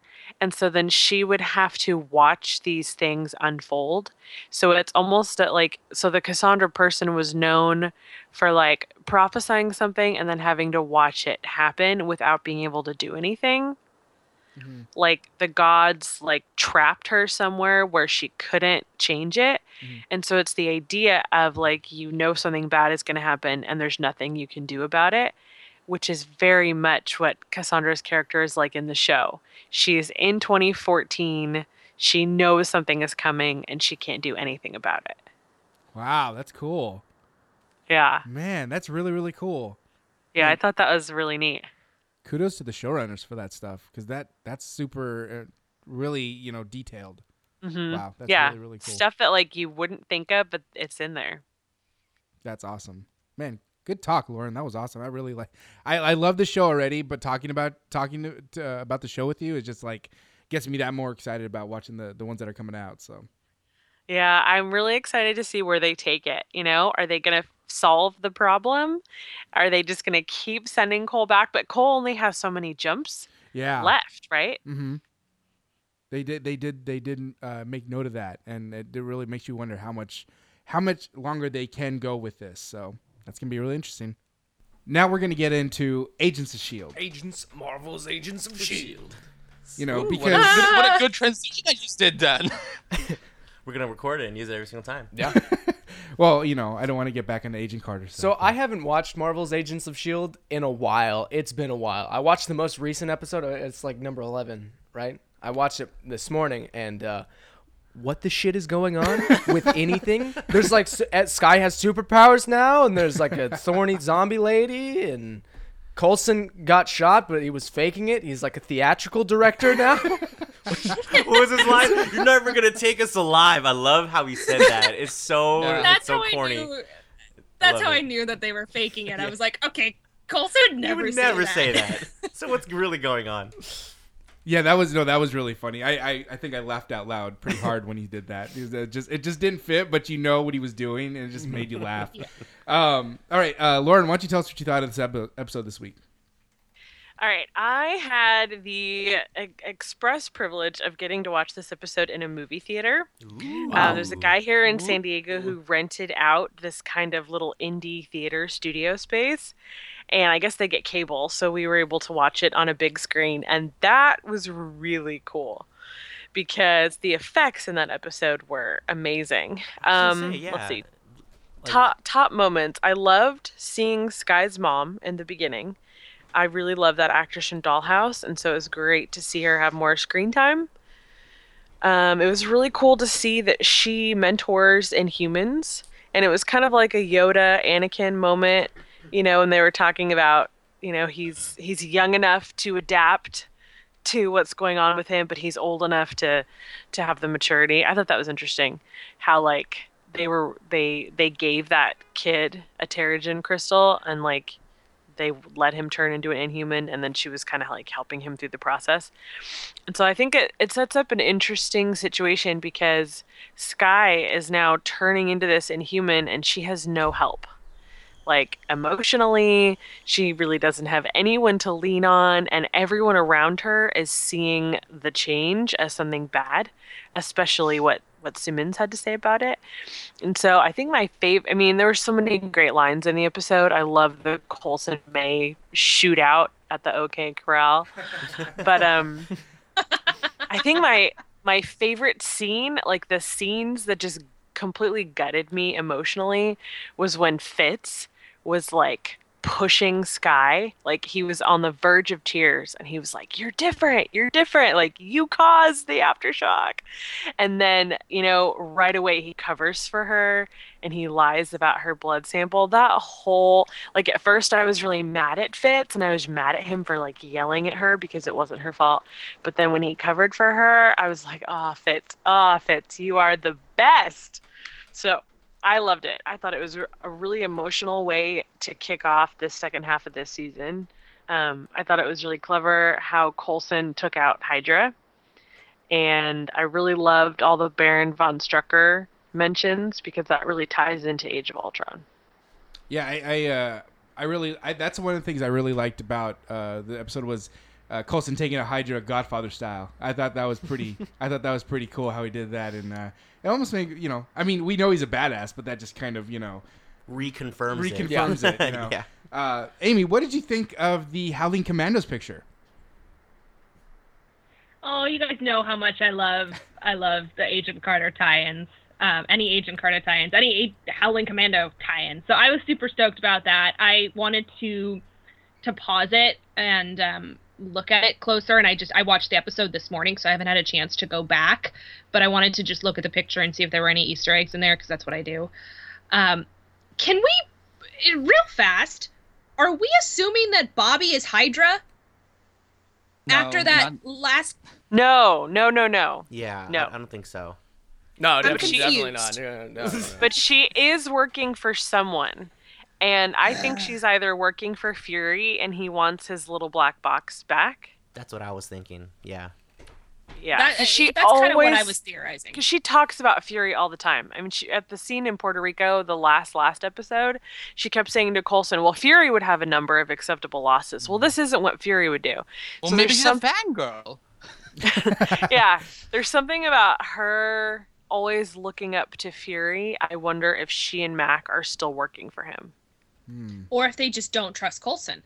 If ultimately maybe maybe um, Bobby would have backed Max, you know, in in that big family argument, maybe she would have backed Mac and she wanted to, and so maybe ultimately the two of them are so untrusting of Coulson and what he's doing that they're basically trying to return shield to fury and the way that they see that as happening is by getting a hold of the black box and maybe somehow discrediting coulson like maybe the black box somehow ends up in talbot's hand or ends up in um back to fury and they're like hi uh we i'd like to point out that we were successfully able to steal the most important thing in shield and get it back to you so i'd like to point out that coulson's not really good at his job so i wonder if they're just trying to discredit him for some reason I feel like Bobby's character isn't like that. I don't feel like she's super vindictive, but she's also a master of disguise.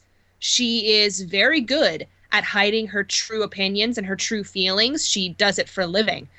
And so I think it's very possible that we haven't really seen uh you know a whole lot into Bobby's character and that maybe she really doesn't like how Coulson's running Shield and maybe maybe that's where she's coming from. Yeah, I think uh, I don't think that she would give it to, to Talbot, but I think definitely would have to send it to like to uh, Fury and be like, "Look, man, you left the wrong guy, eh, or you left Shield in the in the wrong hands. We got to do something about it. Come back. We need your help, Dad. You know." um, but um, yeah, I, I definitely think that there's something going on beyond. I don't think that she's working for Hydra. I think it's just I, I'm really I'm like 80% sure she's just they're gonna bring back Fury in some way, even just like a quick hint or something like that. But um, it was interesting because I was totally sold on like, oh yeah, they have a support group. Yeah, that's that's fantastic. You know, I was totally sold on that. And then later at the end of the episode, I'm like, you bitch. Damn you!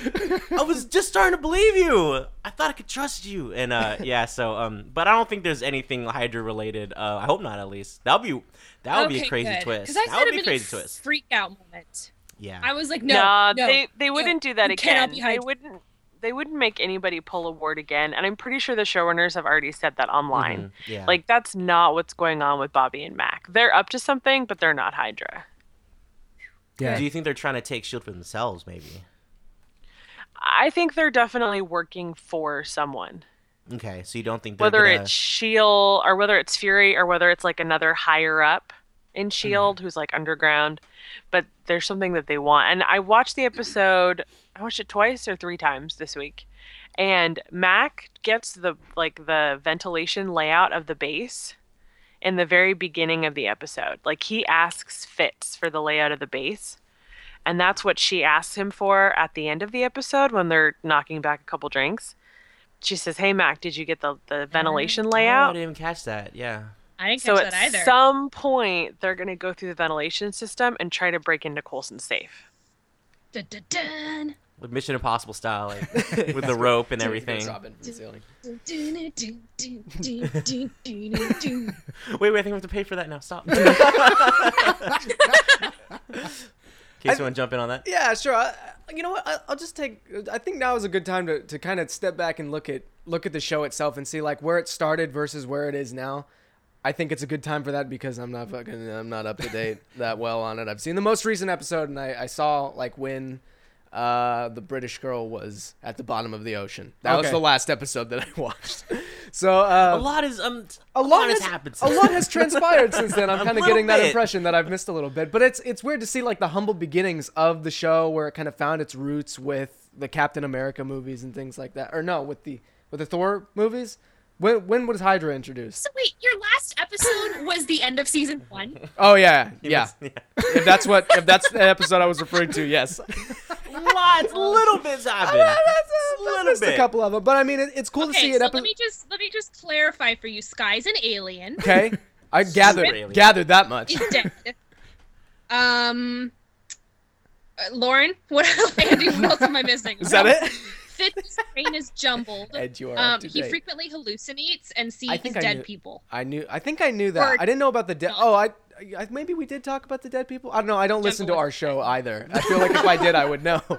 And what I'm getting at is, is that the a show that started out as more or less a documentary about the desk jobs at Shield has kind of evolved into this whole thing. It's now its own uh, kind of self-contained supernatural show now and it has all these really in-depth plot lines and these really complex characters and it's really cool and i wish i knew more about it So now you're gonna go home. Now you gotta go Now I home have and to go binge back. it. First half of the season. I gotta go back and watch the second season Dude, it's it's good. I did that this past week. It's good. okay Liking it a lot. Really back into it. So, so jumping real quickly back into this episode, um, Andy, what did you think of Raina's transformation and how she looks Hellraiser. different? She's Hellraiser, dude. That's what it is. what what do you think of that? yeah, Andy? she she doesn't look freaky at all. um, I uh, I um I like uh, what they did with her. I think that it's kind of it's a Raina has been, you know, you don't really know if she's a villain or uh, or a hero. She, I like that she's kind of an anti-hero. You never know what to expect from her. So Chaotic neutral. She, it's kind of it's kind of sad. How, what? nice reference I was saying chaotic neutral, kind of.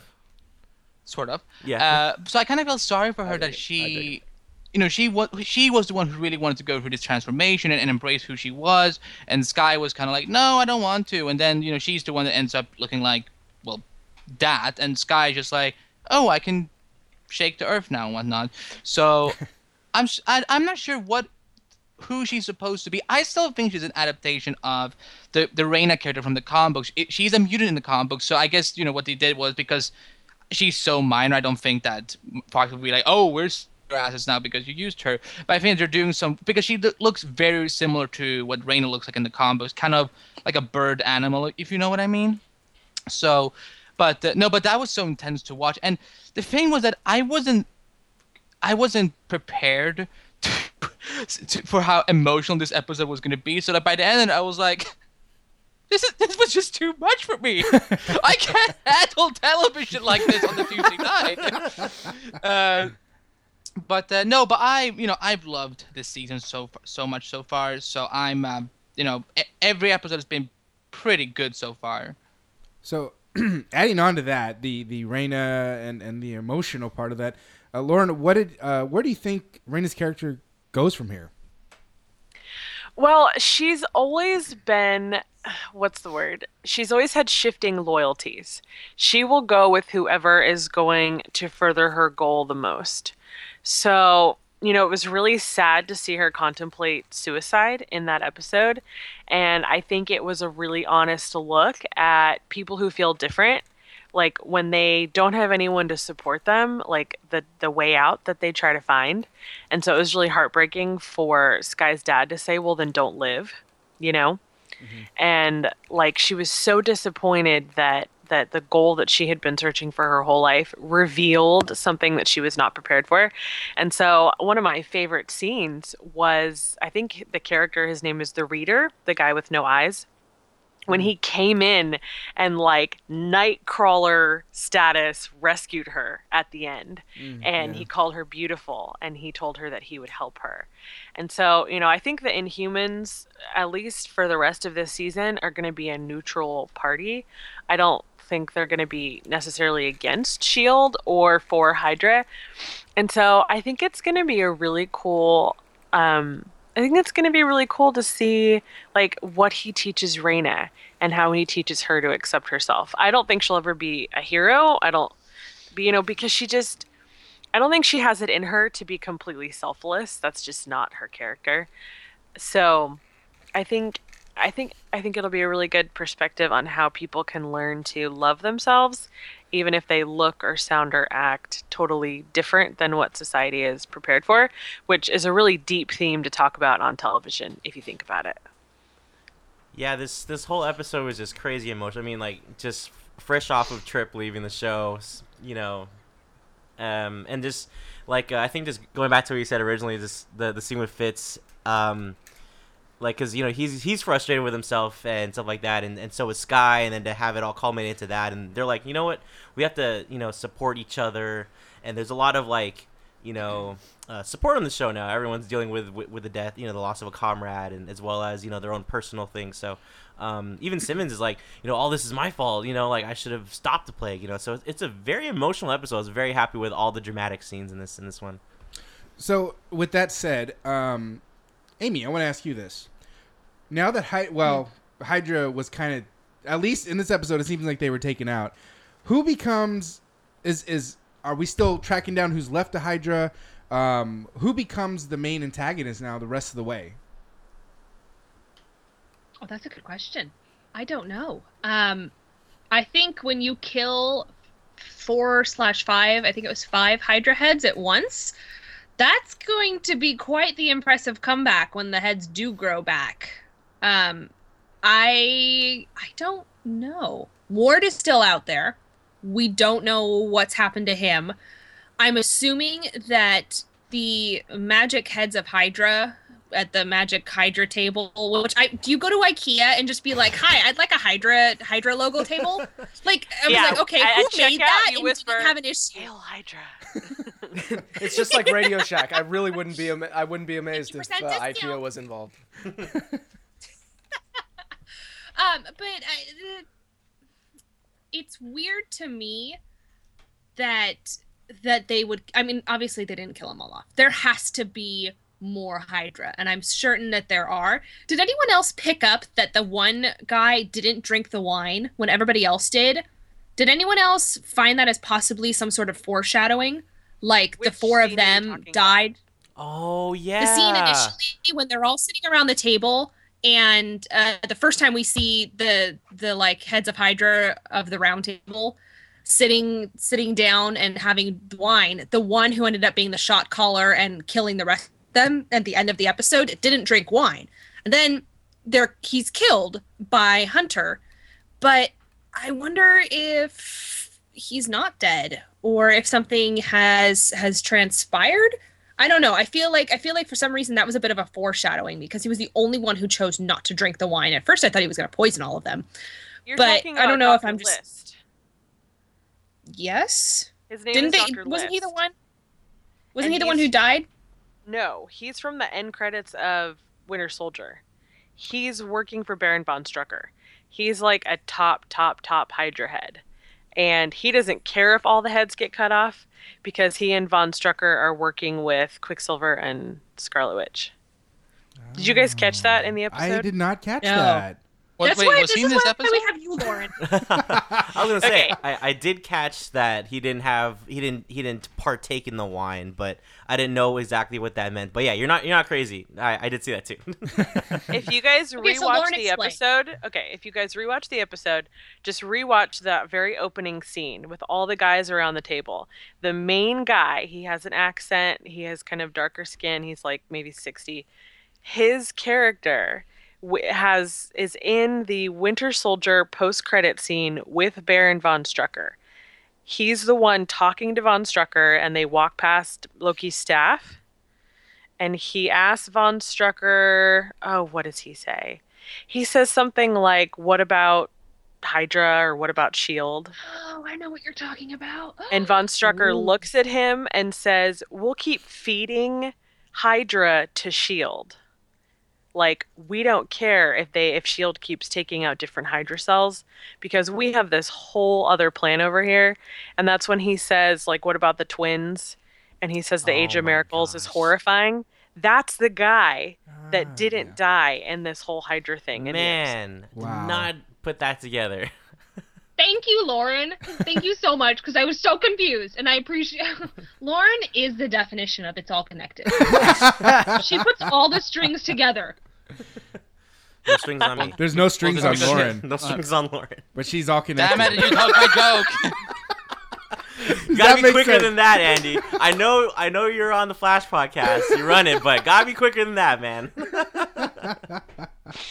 Does that good make sense? Do you guys it understand? does. what Oh I'm yeah, it totally say? makes sense. I totally know Okay. who you're talking about now. Absolutely. So that like it's really interesting to like because you can look at what's going on in the show, but then you can pull way back to look at what's going on in the Marvel Cinematic Universe right now. And it's cool because the films are now or the these shows are really allowed to tie into the films. Whereas before they had to hide what they were doing and then Winter Soldier had to like reveal it. Now they can full on connect to the films like without having to hide anything, which is really cool. Wow, man, that was awesome. Great job, Lauren. That was that just Good, good catch. good catch. Lauren Um, is a true Miss Marvel here. She really is. She really is. Um, so I want to end it on this. Uh, I talked to Lauren about this uh, this week, and that was I, I saw a lot of complaints about Ward not on the show, and I know there's a very big contingent of Ward fans. Um, I'll, I'll admit that he's kind of grown on me as a character. I've enjoyed his arc. You know what he's what he's gone through, what, how we've seen him as a, a Shield agent, then Hydra, then whatever he's doing now. Um, Andy, let me start with you. What do you think of him uh, not around right now, and, and what do you think it adds or doesn't add to the show?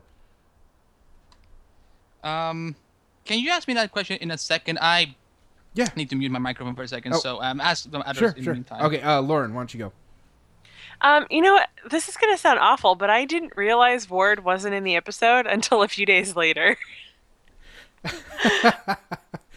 um, I I like Ward. I think Brett Dalton is a really great actor, and I really enjoy like seeing his tweets and stuff. But like in terms of where they're going with Ward, I mean he's he's on the lam. He's off the grid, and so I mean Coulson straight up tells him, "You will never be a part of this team ever again." Mm-hmm. because the betrayal was just so bad. So I think it I think it's weird that he was such a strong part of the team in season 1 and now he's like not even really on the show. I don't know. That is interesting. I don't know I don't know where they're going to take his character because he's not Hydra anymore and he's not Shield. And he if he tries to redeem himself, he has a lot of demons to like sort through before he can come back. Amy? Um, I think ultimately there, there's kind of a, a few different ways to look at this. First off, Ward, we wanted to see him redeem himself so many times. He had so many opportunities to redeem himself, and with the exception of protecting Skye, and I think he really does truly care for Skye. He and, and you know he tried to do his best to save Fitzsimmons, but ultimately the reality is is I feel like Ward is is is unfortunately irredeemable. I don't think that he he's a good person. I think he ultimately is evil. And I think a lot of the fans who are into Ward are there's you know there's there's there's a huge amount of intelligence behind you know wanting to get the character redeemed, wanting to see where he goes, wanting to see him grow. But um, I, I, I think that there's also a certain level of the fans who are just into Brett Dalton. And it's kind of the Loki complex. Everybody loves Tom Hiddleston. Everybody loves the way he plays Loki. Loki's a fascinating character. Um, they're both attractive actors. They're both interesting characters. But I feel like people grasp onto their um, attraction and admiration for the actor and uh, what's the word I'm looking for? They they kind of imprint that onto the character, and so people are wanting Ward to be good because they like Brett. They want Loki to be good because they like Tom Hiddleston. But the reality is, both of those characters, and Loki definitely is a lot more, but both of those characters are evil. Loki has done terrible, terrible things. Ward has done terrible, terrible things. Um, think about what he did to his brother. There was no remorse in that. There, there. That's what scares me about Ward is that Ward is not remorseful about anything that he did.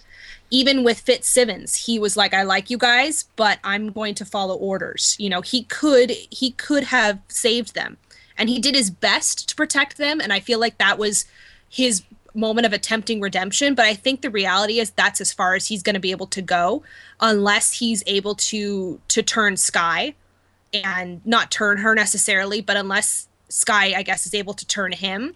I really don't think that we're going to see ward redeemed and i think that there's a certain amount of the fans who just really love brett so much that they're kind of imprinting brett onto ward and negating the fact that ward realistically, while I hope he's redeemable, while I would love to see a redemption story, I don't think ultimately that he is. I think ultimately he really is not a good person, and we want to assume that you know he has a tragic backstory, and he does, and we want to see him be redeemed, and we want to see him be a good character again. But ultimately, I don't think we're going to.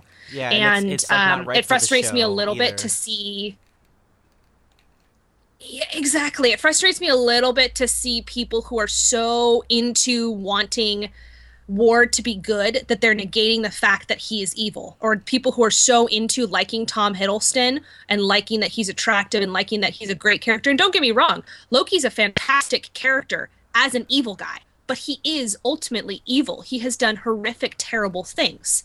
And so I think that's kind of what some people are neglecting neglecting to to notice and they're just kind of letting it it you become two, one person but they are two separate people. So ultimately i didn't mind not seeing ward in this episode. Um, i really like brett dalton.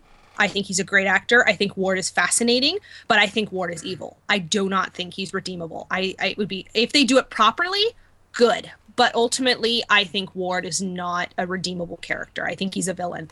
Yeah, I, I totally agree, and I for me, that's one of the things I actually do like about his character is where he's at now. Like I, I, I don't. For me, I don't think I'd want to see him redeemed. I think I like where he's at right now. Uh, you know, in a crossroads with the team, kind of.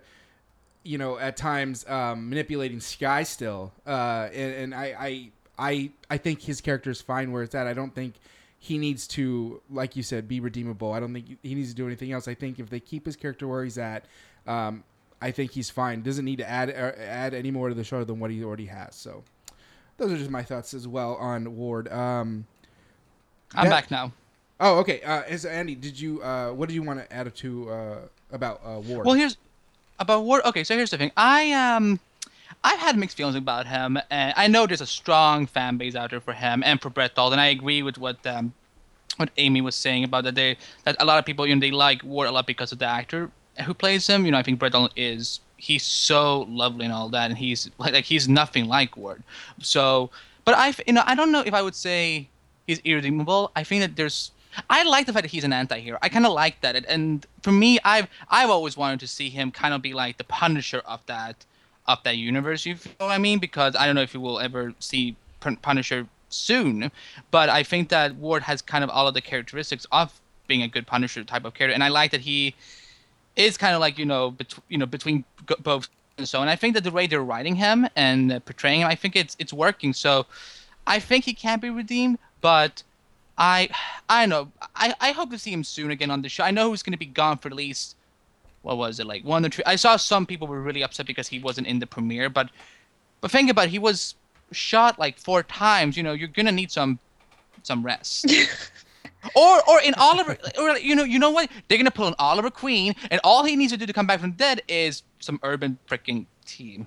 So you know, you know, if if Oliver come Penicillin back T from the- man.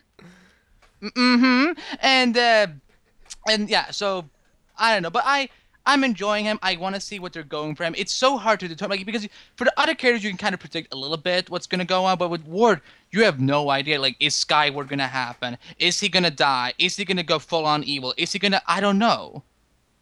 It's a good. And so I think Andy, big you and I kind of have the same either. point. If we want to see I have no him, if we want him redeemed, he needs to be redeemed really well. It needs to be a really well written story. Ultimately, it has to be it has to be written well. It can't feel like they just oh we're actually gonna make him good again. Like it needs to be written well. Yeah, oh damn, guys! I'm sorry. Am I allowed to do breaking news? Sure. Yeah. The Supergirl Oh, no. costume has been revealed. Oh shoot! I see. The see what? It. Oh, Does the what? What? What? The Supergirl. Supergirl costume. Supergirl Whoa, costume. Oh, that okay. I dig that. That's very re- returning. ah, Twitter's taking forever to load. Don't worry, Matt. I got you I love covered. how I am like hurry oh, up. news broke. Let's go to Twitter. Can't type. Ooh, type I like it. I think Thank those are just Andy. Halloween I think these are costumes. Halloween costumes. Yep. Hold on. Casey, search for better. We're working on it. Uh, I like it. She looks good. I like it. I like it a Pete, lot. I'm gonna turn your No, laptop. Why no, does this no, always no, happen No, to I've when almost got do it. Just wait. Just be patient, Matt. I've almost got it. This pa- this podcast just Found hits it. a I hell of a haven't. hat Wait, no, that's not it. Shit. Oh, as you can tell, we're all looking up the image right now. She looks awesome. I give up. I'm I looking like at it. Pete's. Ah, it's taking forever to load. Okay, It looks yeah, very. Man I- of Steel with that dark blue. It does. Oh It my good. god, it is amazing. Ooh, is that a, that Still a loading, is that a nod to the movie? buffering. So, uh, audience, if you're listening to this right right. now and you haven't noticed, you should probably uh, you should probably look up the new uh, Supergirl costume right now. It looks pretty great. Yeah, it's the Supergirl equivalent of like a black RoboCop. It's pretty cool. Post it. it's pretty cool. Yeah, it's pretty. It's What's pretty cool. My, I'm so sorry. I'm I'm I'm still waiting for it guest to ever. load. I'm still amazed that there's no mid drift on it. hey, hey. Oh my. There's she no looks midriffs on amazing. superhero costumes.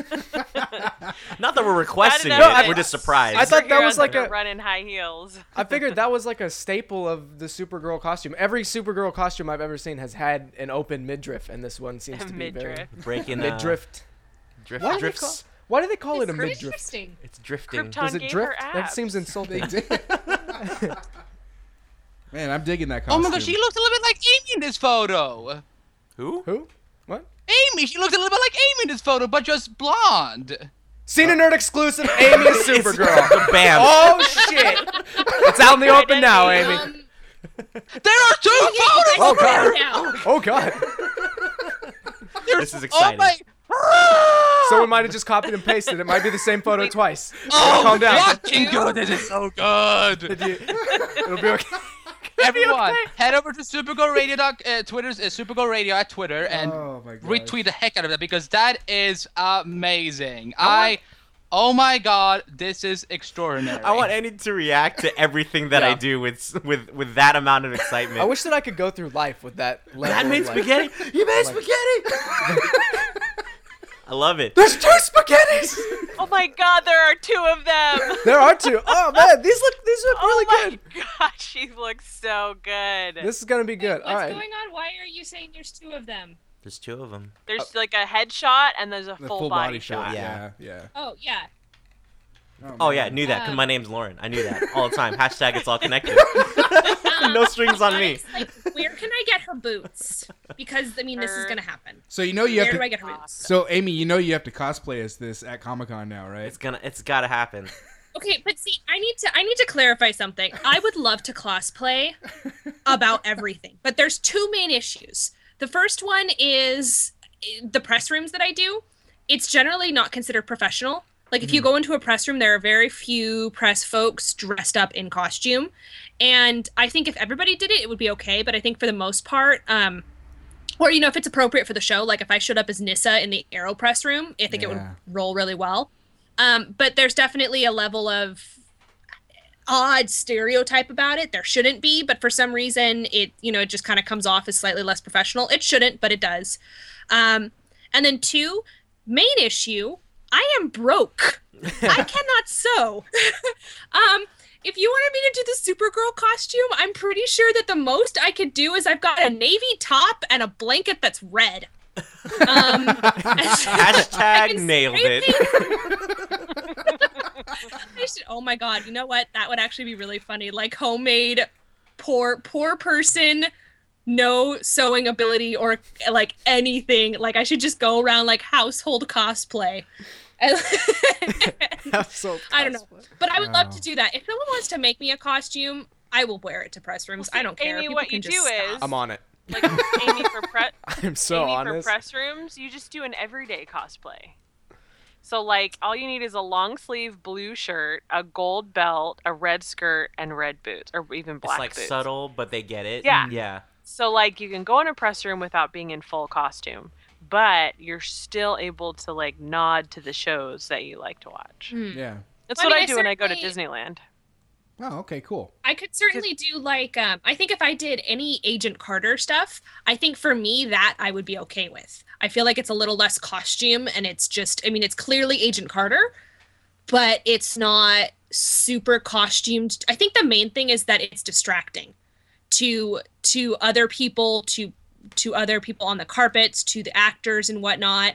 And um I also maybe it's just been a couple bad experiences that I've had with the people who have been cosplaying and you know actually this is now that i'm thinking about it, this is probably it there have been a couple experiences i've had where there's been like the super and i'm going to be really stereotypical this super stereotypical blonde girl who's dressed up as supergirl. And she did and she hogged the interview for like three and a half minutes after the guy was literally standing there trying to pull her away. And she like just wouldn't pay attention. And like it was bothering the crap out of me. And so every time i see these kind of like tall blonde barbie girls cosplaying quote unquote mm-hmm. it really bothers me. God, the worst. so maybe that's it. Maybe that I feel like the people who I see cosplaying in press rooms are the people who are doing it because they're playing up the stereotype.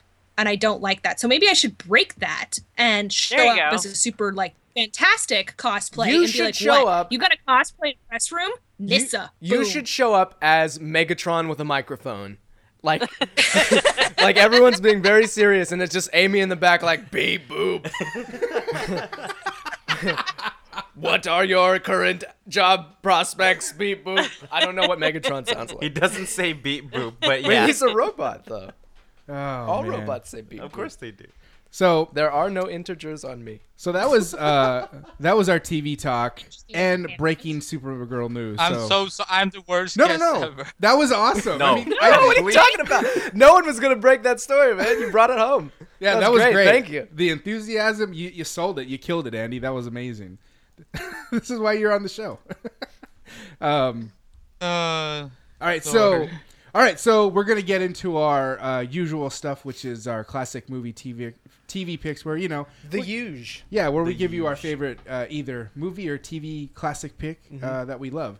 So uh, we're gonna kick things off with you, Andy, since you're our special guest today. Um, give us your movie or TV pick uh, for this week's show. This week, okay. Uh, this week, uh, so he's a, okay. So it's TV or movie. Did he TV know about movie? this ahead of time, Pete? I Did you tell him I'm- ahead of I'm- time? I'm- my computer is so messy. I'm looking for the rundown sheet. I'm so sorry. Like I said, I'm not a good guest. This is why I'm not.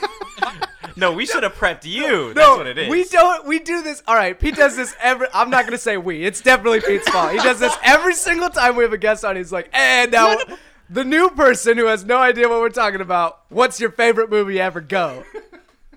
I think it was Amy that said, "Wait, what are we doing again?"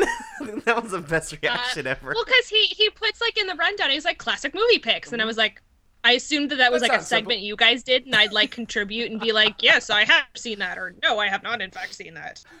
awesome. You're, you're tweeting me, but where can I get those boots? That's the only thing you're thinking about. I think. uh What? I have no idea where this is coming from, ladies and gentlemen, audience and listeners. I'm a little scared right now. I think I peed a little. Okay, all right, back to the task at hand. So, uh, I could go if you want me to. Yeah, maybe Andy will go last, take- so he has Andy- time to think of Andy, take- something. Take, a few minutes. Don't worry Yeah. about it. All right. So I was watching the Oscars, as a couple dozen people also were. A couple and, uh, dozen. and uh, Jack Black was kind of in the opening. He sang a little rendition. I was like, oh man, I, I like that guy. He's a cool guy. So I went on Netflix and I typed in Jack Black, and uh, and Bernie came up. And Bernie Oh, is uh, kind of dark, darker. Uh, it got a, got an indie feel comedy to it, where Jack Black Jack Black plays the friendly town mortician. As most small towns have, I guess. Yeah, and friendly uh, is a key word there. and like everyone knows his name, and everyone thinks he's a good guy because he helped bury their great aunt or something like that. I don't know. And um, and uh, he he kind of takes a turn. He takes a turn for the worst. Turns out Yeah. to not be a good guy. Maybe, maybe. It's a good movie. Who knows? It is a great is movie. good It's movie, very yeah. it's very well critically acclaimed and uh, If you want to see basically, if you want to see Jack Black in something completely different, Yeah. yeah. that's that's the movie to see. So nice- Also, nice- also if you if you don't like that, there's all there's always Nacho Libre you can fall back on. and if you do like seeing Jack Black in his normal, in his native Natural- environment, natural envi- habitat. habitat Yes. there, that's what I'm going for. nailed it. All right. Um. Okay, Matt. Well, why don't you? Um, I'm gonna go with a little something different. Um, instead of a TV show or movie in particular, I'm I'm picking um a stand-up comedian. His name is Hannibal Buress, and this guy is so funny. He has a, he has a special up on Netflix, uh, live in Chicago, and um, man, that thing is so funny. Oh, actually, no, it's actually not on Netflix. I think it's on demand if you have uh, Xfinity. But uh, search for it all over the internet. It's great. Uh, I picked up his live album, and uh, there are some uh, segments in there that was not that didn't make it to the uh, TV special. Uh, he has like three or four different comedy albums out right now. His name is Hannibal Buress. We'll, we'll put in the notes uh, online when you guys see uh, click on our, our, our show and um. So funny. One of my favorite uh, bits from him is he talks about throwing a bachelor party in New Orleans, where apparently for only three hundred dollars you can, uh, as he says, fuck up traffic on a day's notice. And uh, yeah, he does that punchline twenty times better than me. But um, Hannibal Buress, he uh, he's you find him on Netflix on demand. Check him out. Uh, his albums are awesome. Uh, he's been doing stand up since like 2007. So He's he's very- he's, uh He's very funny. Yeah, Shout out to the Eric Andre show if you haven't seen it. On, yeah, he's on his Eric Andre show. Um, I think he was on Comedy Bang Bang for a couple episodes. And uh, if you watch Broad City on on Comedy Central, he's uh one of the uh, friends of the girls in that show. So uh, super funny, super cool guy. Uh, look him up. All right. Uh, Lauren. Okay, I have two classic movie picks this week, and they are a, a tie for me. But Stargate and Dune. Ooh. Ooh, Dune. Very cool. I like one. that. Mm-hmm. I've very seen good Dune in a while. Stargate and Dune. Stargate is on Netflix. Dune is not. All right. So Redbox that people. Redbox that shit. All right. It's So your uh, internet kung fu. yeah. Uh, Amy. Um, I have a recommendation for a show that's currently on hiatus. It is a show that started last summer and will be back this June. It is called The Last Ship.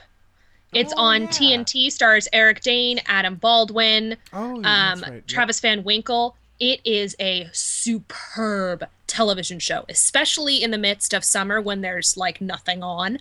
Um, but it's it's it is an edge of your seat thriller. You will love watching it. You will be completely engrossed in it. General premise is that while this Navy ship is off in the Arctic with a scientist while she literally collects samples from birds, um, the entire world has been dying of a virus. Very uh, Dawn of the Planet of the Apes.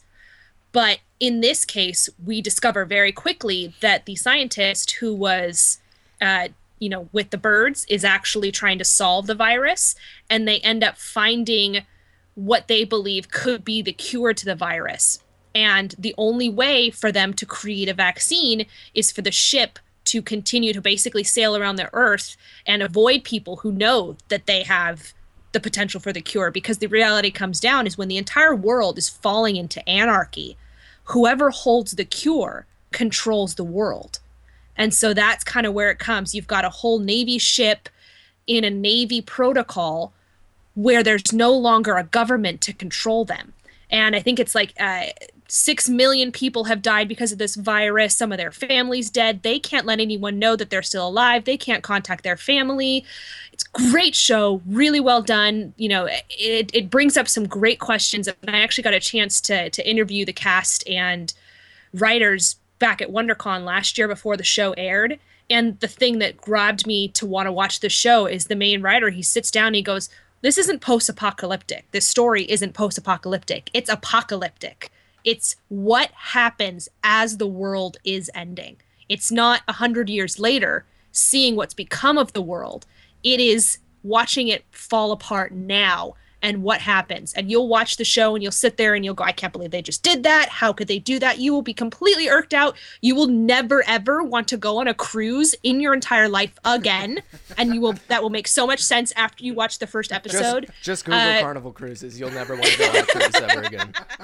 but it's on uh, it's on TNT. They're now streaming all the episodes. You have to have a cable connection. Um, but as, they better put it on Netflix or Hulu because it's really a great show and it's only 10 episodes. So again, the the power of those like like the 100 or the last ship where they're only 10 episodes or so um, is that you can really binge watch them in one weekend and it's very binge watchable. You guys will love it. Comes back this June um, and they'll be at WonderCon.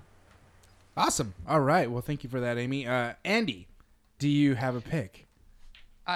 A pick for just a TV show at this point because I because of what ha- because of what happened with the, the Supergirl costume. I so many people are messaging me now and so and so. I once again I will I will understand if you never want me back on the show. I'm just gonna say that everyone should be watching Jane the Virgin. It's Okay, surprisingly okay. so Yes, freaking good. totally agree with Andy. Awesome. And it's killing me that it's still gone. So hopefully it will be back soon. All right. I can't. It, it comes back on Monday. Oh, re- never mind what I just said. All right, so Jane the Virgin, good pick. Uh, all right, so my movie, actually sticking with your Jack Black theme. Yeah. I was up last night and Orange County was on. Oh, And I, yeah, I, all forgot, right. I forgot how awesome that movie is Good and how movie. hilarious Jack Black is in that movie. So, uh, Talk about Orange County, quintessential yeah. Jack Black performance. Yeah. Yeah, Orange County. most definitely Orange Yeah. County. So, Tenacious D. Oh, yeah, I guess so. So, um, okay, so that makes going to sense, do it for uh, this week's show. Thank you for listening, as always. Uh, Andy, thank you so much for coming on. We really enjoyed having you on. Um, you know, check out the- really? I messed everything up. Listen, listen, man. You're much too hard on yourself for things that we do all the time, like like getting Oh, off yeah. track, maybe like getting blown up on Twitter. Like that's fine. We do that. We do that constantly, man. You're a great addition to the show. Yeah, awesome. Oh, thank, well, thank you so much. Yeah, and and uh, you know, like we said, go go check out the Flash podcast. It's really really cool. They do such a good job of breaking down every Flash episode. I mean, you watch it and then you get another fix from it. So it's just it's uh, it's great. Uh, so that is gonna do it for now. Andy, tell them where they can find you uh, all over the interwebs. Uh, well, you can find me on the Flash podcast, where you you can also um, occasionally also hear um, Amy and Lauren, along with my full co-hosts uh, Scott Murray and Adam Holmes, uh, on uh, theflashpodcast.com. You can find me on my personal Twitter, which is I don't know, it's kind of a boring account. So if you want to follow me at Andy go for it. Uh, I also write for TVOvermind.com, where I review and cover a lot of shows, and I'm sure that after this, I'm gonna probably have to write an article about this costume. so uh, I know what I'm doing, but um, I uh, no, I also I also do. Uh, I uh, even though I don't do that podcast, I'm a producer of it. But you know, Supergirl Radio, uh, which you know uh, is, is a spin-off sh- show from from Flash, uh, Flash podcast, and um, and yeah, so you can find it over at, at Supergirl Radio on Twitter and uh, supergirlradio.com, and um, yeah, there's that's where you can find me. Awesome, thank you, uh, Lauren, Amy. Thank you again for both coming on. We always love having you guys on. Uh, Lauren, why don't you tell tell us uh, or everybody that's listening where they can find you at? Thanks for having me. It was always fun to spend uh, some time with you guys on a Friday. Um, you can find me on Twitter, Lauren underscore Galloway. I also co produce the Assembly of Geeks podcast, which is Geeks Assemble on Twitter. We also just launched our Instagram, which is also Boom. Geeks Actually, our Instagram is Assembly Assembly, of of, Geeks. Okay.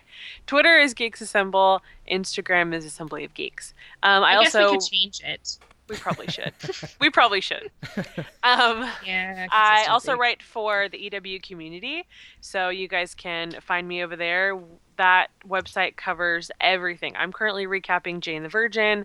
I'm going to do a piece on the new show Dig probably this weekend. We cover 12 Monkeys. Any any show that's on TV, we write about it. So come say hi over there. And I also run Fancastic TV, which is fancastic.wordpress.com.